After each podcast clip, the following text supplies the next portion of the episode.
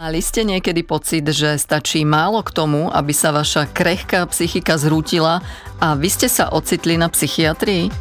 Možno ste si vtedy vzali dovolenku a oddychli si, alebo ste išli za lekárom a zostali doma. Dnes je však medzi nami veľa mladých ľudí, ktorí sa necítia psychicky dobre, ale netušia čo s tým. Týmto žiakom a študentom stredných škôl pomáhajú takmer po celej republike týmy z projektu Blázniš no a vedie ich sociálna pracovníčka a psychoterapeutka Radka Votavová, hostka hovorov.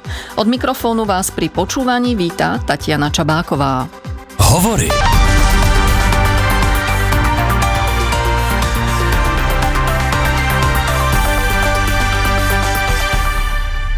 Radka, vítajte v hovoroch. Dobrý den. Projekt Bláznižno A prišiel do Českej republiky pred 17 rokmi. Prišiel z Nemecka, kde ho vymysleli. Prekvapuje ma ľahkosť toho názvu Blázniš, no a v priebehu rokov som totiž poznala pár rodín, kde deti naozaj začali blázniť alebo chovať sa zvláštne, inak, divne a žiadne ľahké no a v tom nebolo, naopak bolo to ťažké pre všetkých. Tak ako tam myslíte to no a? No, my se snažíme hlavně vnést nějakou lehkost do toho, že není nic špatného na tom být v nějakým způsobem jako psychicky rozladěn. Že to není nic, co by člověka diskvalifikovalo, omezovalo v nějakém další budoucnosti. Že je to situace, s kterou se dá něco dělat, dá se s ní poradit a dá se s ní vlastně, i kdyby nešlo všechno úplně ideálně, tak se s ní dá žít plnohodnotný a kvalitní život, být s nějakými omezeními a s nějakou jako prací sama se sebou nebo se, ve spolupráci s nějakou organizací nebo s, s člověkem, který nás bude provázet, pomáhat nám. Že to prostě není žádný jako konec všeho. Tento projekt tu nie je žiadna novinka, ako som povedala, je tu už 17 rokov. Aký je ten príbeh toho projektu? Priniesol ho sem Focus Praha, nezisková organizácia. My jsme se o tom projektu dozvěděli vlastně v roce 2005. V Německu ho vytvořili vlastně původně novináři, Prvotní myšlenka byla destigmatizovat vlastně duševní onemocnění, protože s rozvojem komunitní péče, kdy nám vlastně šlo o to, aby lidé nežili uzavření v léčebnách, pokud psychicky onemocní, ale aby žili normální plnohodnotný život ve společnosti s nějakou podporou, tak bylo nutné tu společnost na to nějakým způsobem připravit, protože jsme nebyli zvyklí z dob totality na to, že by duševně nemocní lidé žili mezi námi. Byla praxe psychiatrická, že člověk, který onemocní, tak eh, se někam uzavře, schová se před veřejností a lékama se tlumí jeho příznaky, aby nebyl nebezpečný sobě nebo okolí. A v okamžiku, kdy my jsme začali prosazovat nějakou komunitní péči, tak bylo potřeba společnost připravit na to, že se nejedná o žádné nebezpečné jedince a že je to vlastně docela, vlastně dnes už běžná záležitost, že někdo není psychicky OK. Proto ten program vlastně byl původně hodně destigmatizační a vyvracel nějaké mýty, které jsou s psychiatrickými nemocemi spojené. A dnes je to už jinak teda? Dneska je to trochu jinak, protože my například zjišťujeme, že mladí lidé vůbec nemají tak jako závažný stigmatizující pohled na lidi s duševním onemocněním. To znamená, že vlastně toto už nie je problém. To, čo bol problém před 17 rokmi, no, ten je... pohled na ľudí s psychickými chorobami, tak ta společnost prekonala velký vývoj v tomto. Je otvorená je daleko otevřenější. Paradoxně nám v tom opravdu jako pomohlo, já to nerada říkám, ale že nám v tom pomohl covid, že nám v tom pomohlo tohleto období, kdy vlastně se psychicky nějak zhroutilo mnohem víc lidí a lidi si víc uvědomili, že se to opravdu týká všech. Takže v tuhle chvíli je vlastně mnohem jednodušší si o tom otevřeně povídat. Ale tento projekt vy na vekovou kategóriu 15 až 20 rokov a tak to bylo vždy? Tak to bylo vždycky, protože se vychází z jakéhosi výzkumu. Je zjištěno, že naprostá většina duševních onemocnění vzniká právě v tomto věku. Proto vlastně je prioritně zaměřený na tuhle věkovou skupinu.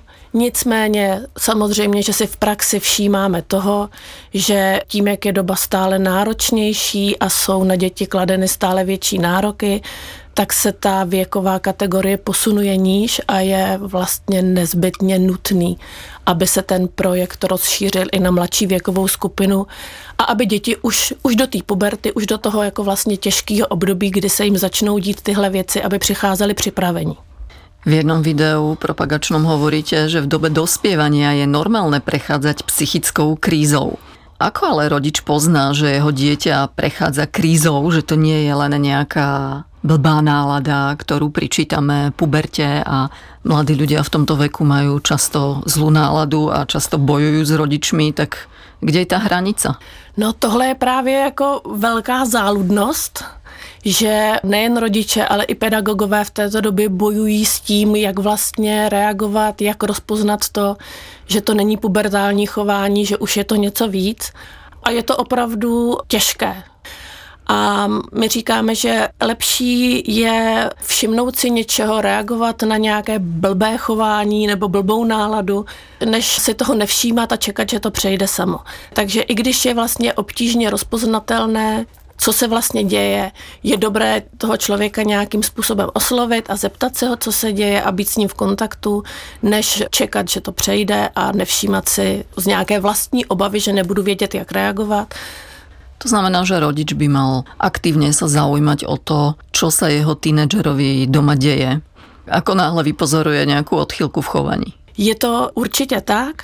A co by tomu ještě mělo předcházet, je to, že by se vlastně měl starat o to, aby to dítě vyrůstalo v nějakém jako zdravém prostředí, které podporuje duševní zdraví a které vůbec jako podporuje nějakou péči o to duševní zdraví, že to není samozřejmost. A co že... tam patří do té prevencie, to by aj mě zaujímalo.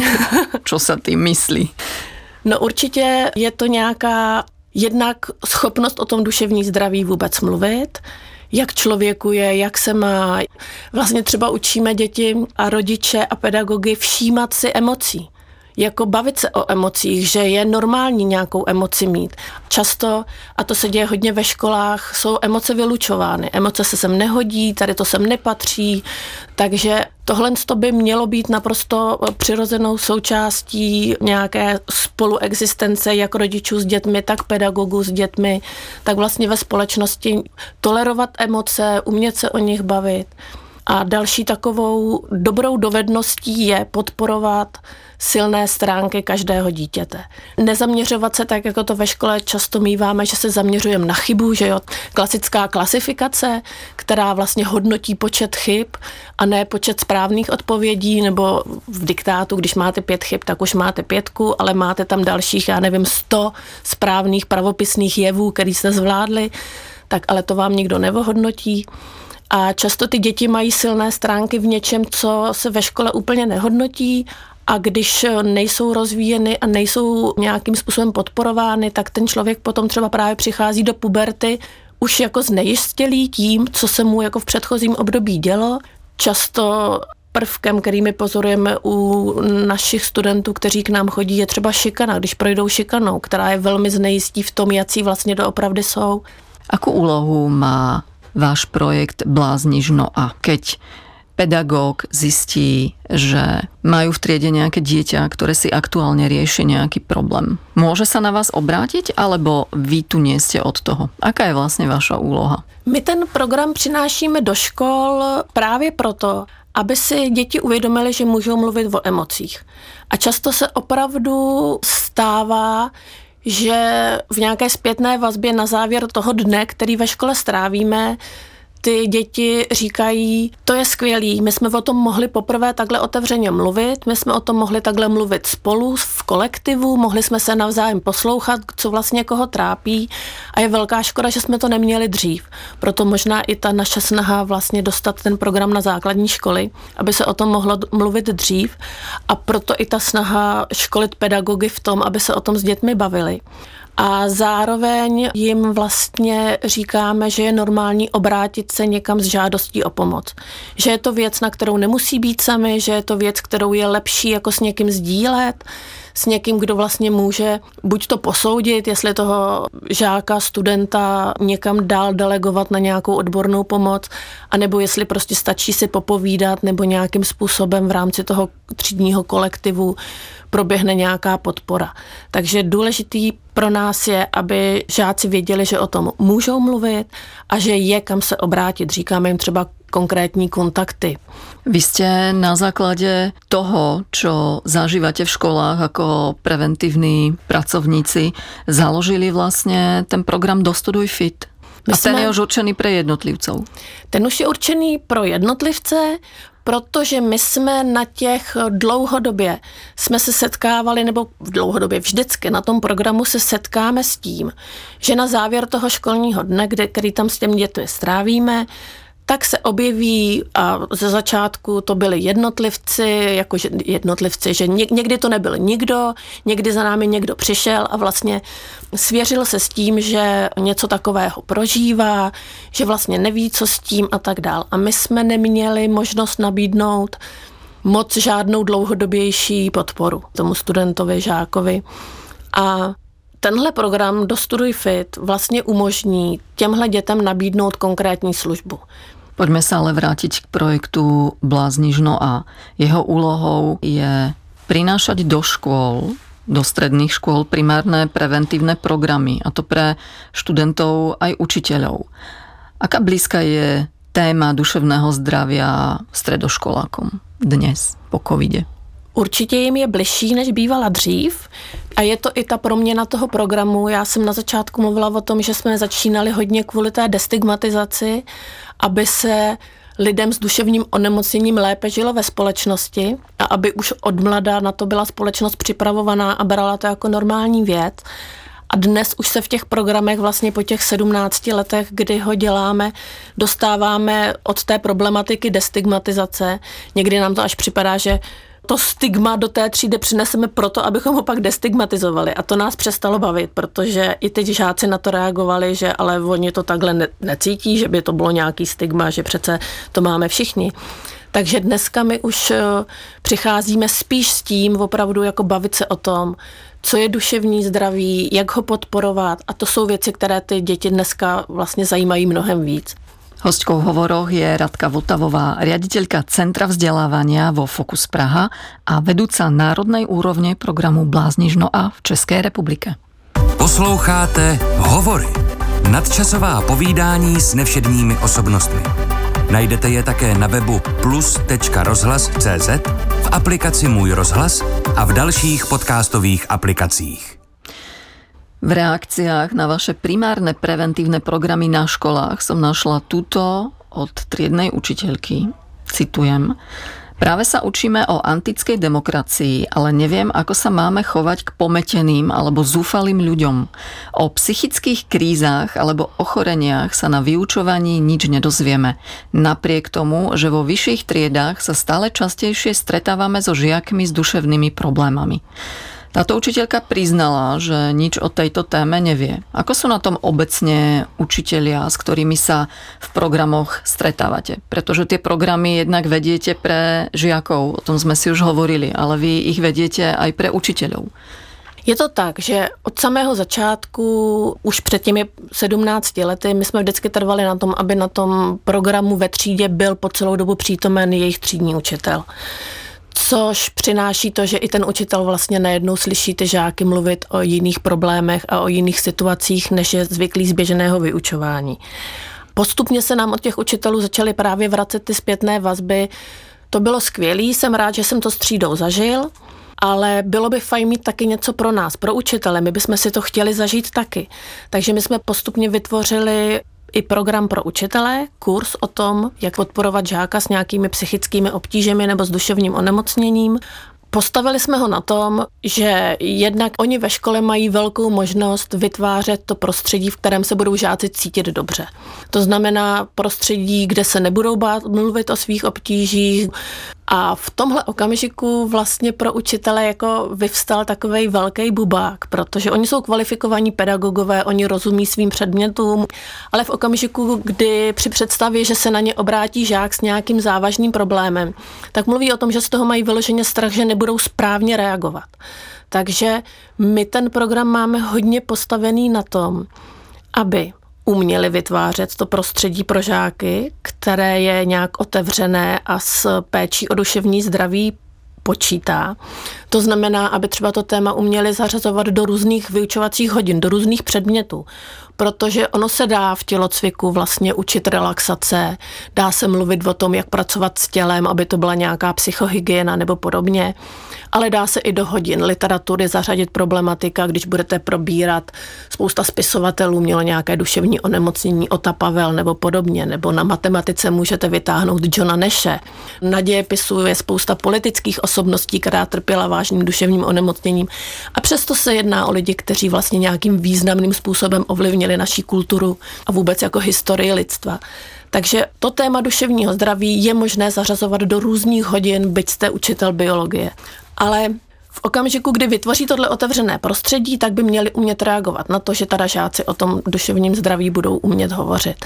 A pro nás je asi důležitý ten vzkaz, že nemají učitelé překračovat svoje kompetence svého vzdělání a nemají se stát psychoterapeutama, nemají se stát odborníkama a není jejich úkolem toho žáka vyléčit nebo nějak jako spasit a zachránit, ale že jejich úkolem jakožto pedagoga a stejně tak rodiče Často jsou učitelé zároveň rodiče, takže je dobré jim to vlastně předestírat i z téhle stránky.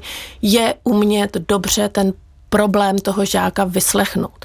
Vyslechnout ten pro- problém tak, aby toho žáka nějakým způsobem nezranili, nebo aby vlastně mu nepřitížili ještě. A hlavně v zápětí, pokud teda zjistí, že se opravdu děje něco vážného, když vyslechnou ten problém, tak aby uměli delegovat. To znamená, že by měli znát telefonní čísla, měli by znát nějaké služby, které mají v dosahu, měli by umět toho žáka doporučit. Máte zpětné väzby od učiteľov, dajme tomu po nejakom čase, že naozaj im bola tá vaša metodika účinná, ktorú sa naučili na tých kurzoch Bláznižno a? Máme třeba moc hezkou zpětnou vazbu z loňského roku, kdy si program Bláznišno a objednala jedna tady z pražských středních škol v jednom týdnu pro všechny svoje čtyři ročníky. A ten týden vlastně v, každé, v každém ročníku, každý den se ten program odehrával. A tam jsme pak dostávali zpětnou vazbu jak od studentů, tak od těch pedagogů, že vlastně najednou tím tématem ta škola žila že se o tom tématu vlastně mohli všichni najednou bavit, že to pro ně bylo nějakým způsobem v tu chvíli velmi zajímavé téma. A právě i pedagogové, ta metodička školní prevence, která ten program vlastně tímhle způsobem zorganizovala a objednala, tak říkala, že za ní i začínají vlastně žáci mnohem víc docházet, mnohem víc se o tom tématu bavit a že je to vlastně nějakým způsobem pro tu školu takový jako nakopávající, že to proběhlo v té ucelené formě. Ono totiž, ten program jako samozřejmě nemá takovou účinnost v okamžiku, kdy si ho škola objedná jednou ročně pro jednu třídu. To je taková jako kapka v moři, ale v okamžiku, kdy se tím opravdu zasáhne celá ta škola, tak je to vlastně najednou jako společný téma té školy a může se tam začít něco rozvíjet protože v té škole je hrozně důležitý, aby to byly takový jako pucle, který zapadají, že to nemůže být jako takový jako jednorázový výkřik do tmy, ale že je hrozně důležitý, aby tam vlastně fungovalo dohromady jako několik procesů, jo? že měly by být zároveň pedagogové vzdělávání v té problematice, žáci by měli absolvovat nějaké preventivní programy, zároveň by to mělo být součástí kultury té školy, to znamená věnovat tomu nějaké, já nevím, projektové dny, nebo zařadit to do vyučování. Zároveň preventivní plán školy by měl aktuálně reagovat na to dění v té škole, protože pokud to bude škola, která si bude objednávat sice programy na podporu duševního zdraví, ale na druhé straně tam bude fungovat nějaká šikana nebo agrese mezi dětmi nebo nějaká nejistota, tak to nebude úplně zdravé ovzduší pro tu školu. Takže i ten preventivní plán školy musí být nějakým způsobem dobře jako nastaven tomu, co se aktuálně v té škole děje. Měla by to být teda i škola, která má navázané kontakty na nějaké další odborníky, aby bylo vlastně jasné, co dál s žáky, kteří potřebují další podporu. Radko, vy patríte medzi preventistov, ktorí chodia s týmito programami na základné a stredné školy. Čo bývajú pre vás také zásadné, silné momenty, keď e, sa stretávate či už so žiakmi alebo s tými pedagogmi? Silný moment se vlastně objeví na každém tom školském dni, kdy tam jsme přítomní, protože Součástí toho našeho preventivního programu je také to, že s námi chodí náš kolega, většinou teďka už je to nějaký peer konzultant od nás z týmu, který je zaměstnán, což znamená peer konzultant je člověk, který má nějakou vlastní osobní zkušenost s duševním onemocněním. To znamená, že vlastně dokáže nějakým způsobem vyprávět o tom, jak on se s tou nemocí vypořádal, jak on zvládal své psychické problémy. A v okamžiku, kdy ten člověk nějak jako sdílí svůj příběh, tak velmi často nasedne těm dětem do nějaké situace, kterou třeba taky řeší. Takže silné momenty, které se dějí, teďka jsme měli jako moc hezkou příhodu, na konci potom, kdy jako se ptáme jako dětí, co pro ně bylo zajímavé, co jim to přineslo, tak právě za naší pír konzultantkou, která tam vyprávěla svůj příběh, přišla jedna studentka a hrozně jí se slzama v očích děkovala, že jí to pomohlo pochopit příběh svojí kamarádky, které maminka spáchala sebevraždu a vlastně zůstala v nich nějaká jako výčitka vůči té mamince, jak to mohla té rodině udělat. A ona říkala, já když jsem vlastně teď slyšela váš příběh, já jsem to pochopila a odpustila se mi. A pro mě to je hrozně důležité a strašně vám za to děkuju. A jsou to opravdu takhle jako silné věci, které se můžou odehrát. Jo, nebo teďka jsou i jsou i třídy, kde někdo ze spolužáků už spáchal sebevraždu. A ta třída se s tím nějakým způsobem jako vyrovnává. A najednou slyší ty příběhy, jaký to vlastně je, co člověka k té sebevraždě dožené, co vlastně se mohlo stát, co se vlastně odehrávalo v tom člověku. A najednou to jako, jako ta třída slyší a, a, a pochopí a pochopí a je to jako autentický, je to v tu chvíli, je to na základě toho jako opravdového příběhu, není to žádná teorie. Nebo máme třeba příběhy, že škola si ten program objedná, protože má ve třídě nějakého žáka, který vykazuje nějakou jinakost. Jo, a, a je to buď to tím, že vlastně má za sebou už nějaké zkušenosti s psychiatrií, má za sebou nějaký pokus o sebevraždu, nějakým způsobem se jinak projevuje než ostatní žáci a i s tímhle se musí ta třída vyrovnávat. A my tam přijdeme, což si myslím, že je velký bonus a velké specifikum toho, že ten náš program dělají odborníci z praxe. Odborníci, kteří jako dlouho pracují s cílovou skupinou lidí s duševním onemocněním a mají vlastně takový jako jistý postoje vůči tomu, jistý zdravý postoje v tom, že vidí tu naději, vidí to, že ta podpora může nějaká existovat a když přijdou do té třídy, oni si umí tu třídu během první části toho programu načíst a zjistit vlastně, co tu třídu zajímá, co je tam ten problém, co tam rezonuje. A když je to právě třeba tahle ta jinakost, tak celý ten program se dá vlastně přizpůsobit tomu, co ta třída potřebuje. A často odcházíme s tím, že i ten žák, který vlastně je tím bodem, kvůli kterému se objednává ten program. A on to ví, ten žák? Většinou to ví. Zažila jsem program, kde dělali jsme v jedné škole ve dvou třídách a v obou dvou třídách právě v jedné třídě byl takový žák, který se pokusil o sebevraždu, v druhé třídě byla zase dívčina, která se vracela z hospitalizace a věděli a přáli si, aby ta třída tímhle programem prošla, aby se spolu uměli bavit. A tyhle ty děti nám chodí po tom programu děkovat, že to bylo skvělé a že jsou rádi, že se o tom takhle otevřeně s celou třídou vlastně najednou mluvilo. A ty ostatní žáci říkali, že že to jako pochopili, že tomu rozumí a třeba to přijetí té jinakosti je pro tu třídu hrozně důležitý. Snažíme se, aby to chápali jako obohacení a ne jako problém. Hostkou v hovoroch bola Radka Votavová, riaditeľka Centra vzdelávania vo Fokus Praha a vedúca národnej úrovne programu Blázniž Noa v Českej republike. Od mikrofonu hovorov sa lúči Tatiana Čabáková.